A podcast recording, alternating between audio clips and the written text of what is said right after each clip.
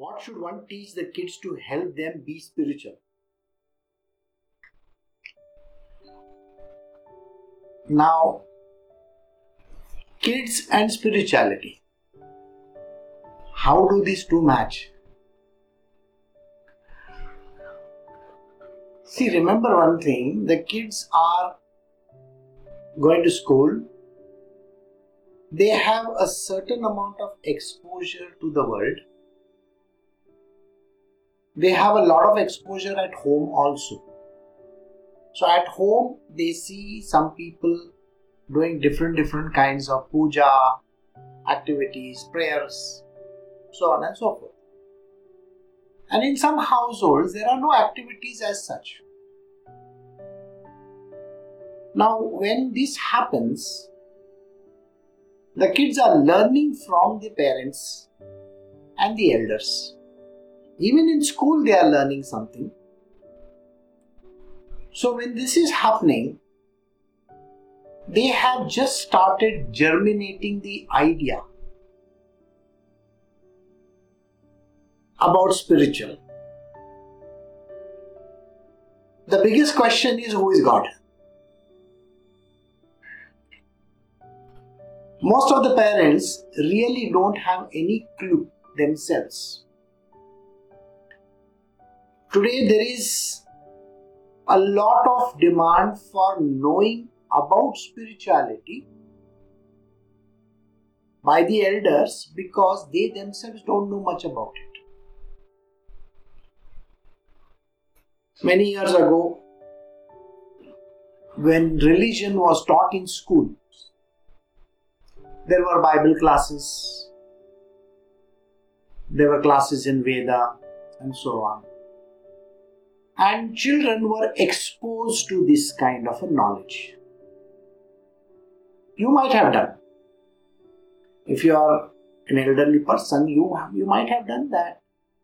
And you might have attended the church also, or some of you have gone to the temples also. And yet the question remains in your mind whom are we talking about? What is religion? What is spirituality? How do you explain to a child? So, I will tell you how you can understand first, and then we will go to the child. Human beings have not much of an exposure to spiritual. Now, when I say this, I am telling you so many years I have been teaching, and when people come to me, they have a lot of queries which, though they might have attended some lectures, satsangs, activities, retreats, they have gone to various gurus across India or the world, wherever and they are still searching. Something about spirituality where I said that you, the simplest path is devotional path. And what is the simplest thing to do in devotion? Read storybooks. Not to read the difficult scriptures because difficult scriptures may not be palatable, may not be understood properly. So now you will understand why I am saying this the human mind cannot grasp very serious philosophical thoughts and discussions immediately. They cannot. So you have to taper it down, you have to make it kind of a soluble, you know, thing so that the mind can understand. So, how do you teach? Even the elders, they can be taught only through stories. And most of these are stories. The stories have very, very simple. They may have some kind of a miraculous kind of a statement in that where somebody does some kind of a miracle, but still it is a story. And a story is easy to grasp If the story is easy to grasp and understand, then the same thing is apply, applicable for the children as well. The children can be taught in a story form.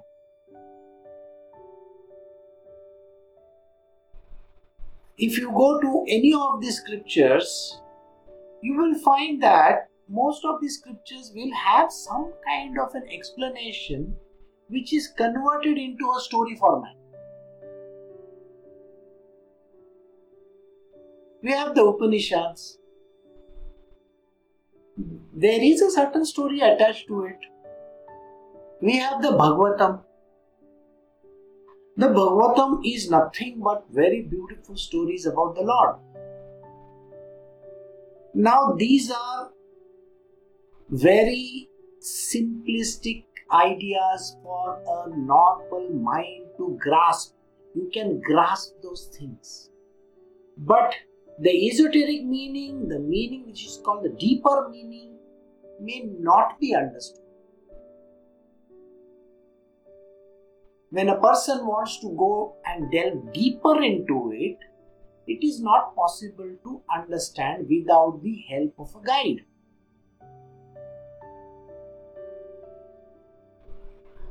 Now, all these stories which are there from the past,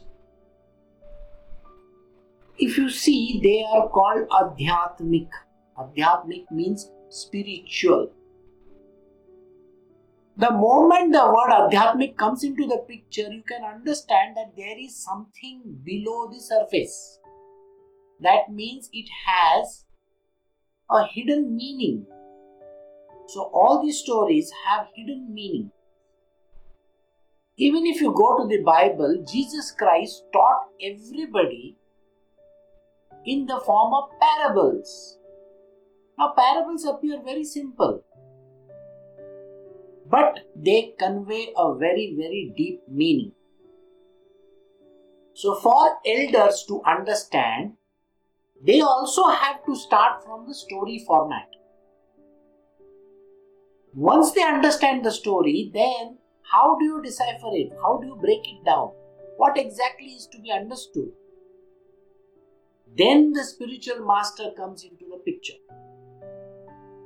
You can ask him or her what is the deeper meaning of these stories.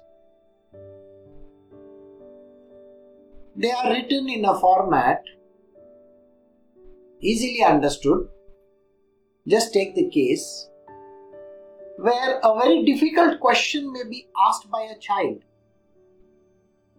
Maybe a six or seven year old child is asking a question to his parents Where did I come from? Now, you are the parent. Do you really think you want to explain to the child how the process happens or what exactly transpires, I am sure you are not going to tell them the details. So, how do you teach the children? So, we tell them in a story format. The children then tend to listen to you and get easily lost in it. Then there is the Disney and other channels available for them to understand. Because they see cartoons, they see how things are happening in the world, and they can understand. So, how do the children get exposed to spiritual? Start them with the stories. Recently, I saw children wearing beads. Very small, very young children. And they were doing the job. By the way, they really don't understand what you are telling, what you are teaching them. And there are certain people in this world who are going to push it down their throat. Do this, do this, do this. Don't force children into all these things. If the child is interested in knowing, give him a story. There are lots of storybooks available outside. Start the child with a small cartoon kind of a storybook initially. Let him read it. Explain to him simple things. Today, there is a plethora of these kind of literature available for kids. Please explain to them that. Do not start them off on some religious activities because it is going to be detrimental. They may ask you questions and you yourself will not be in a position to answer. So you don't put yourself into a trap. Because the child may ask you a question why are you doing this fasting? What is this Ekadashi? Do you know? Most of the people don't even know why they are doing it. They do certain prayers, they do the names of gods, they will do the suktams, because somebody has taught them, okay, okay, you are also supposed to do. And they don't even know a word about it. Many years ago, one person came to me, a bhakt of Sai Baba, and I said, Have you read the Sai Satcharit? So immediate answer was yes. I am a bhakt of Sai Baba. I believe in Sai Baba of Shirdi. I have read it. I said, Do you think it is so simple that you can understand? What the person grasped was the stories. Sai Baba's stories are too many, just like Ramakrishna Paramahansa's, too many stories are there. But then I said, it is not a story book, it is a scripture. And please understand it, it's like a gospel, you know. So read it but you may not understand. So then I had to give an entire satsang, a series of satsangs on the Sai Satcharit. Some people who do the Gospel of Sri Ramakrishna also. It appears like a very simple storybook, but it is not. Let me assure you. So, to these kids, tell them simple stories of Sai Baba, Ramakrishna Paramahansa, Jesus, Buddha. Very simple. So then, once they get the taste of it, then they will ask you serious questions. Don't suddenly put them onto a path which you yourself are uncomfortable. Never force children into anything. See, they have a developing mind and it is important that you give them the right understanding and the knowledge. So, for them to understand,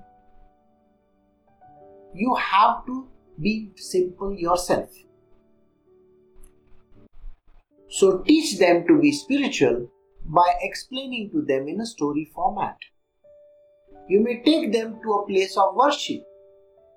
Give them a certain guided tour over there. Who is it that we are visiting? Why are we going there? What does a person go and do? What is the Panditji doing over there? What is the priest up to? Why do we take the flowers? You understand?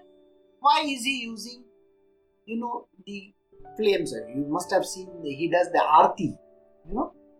Why does he use the lights? Why is there a one wick? Why are there five wicks? Now, these are some things you may not yourself know. But these are the questions that can be answered, and you should try. If they find it interesting, then introduce them to slightly difficult subject. But my suggestion is don't try the difficult one first. They are children, they have to be taught. And you got to catch your hand, their hand, and teach them like kids only. Don't force them into all kinds of religious nonsense. Understand?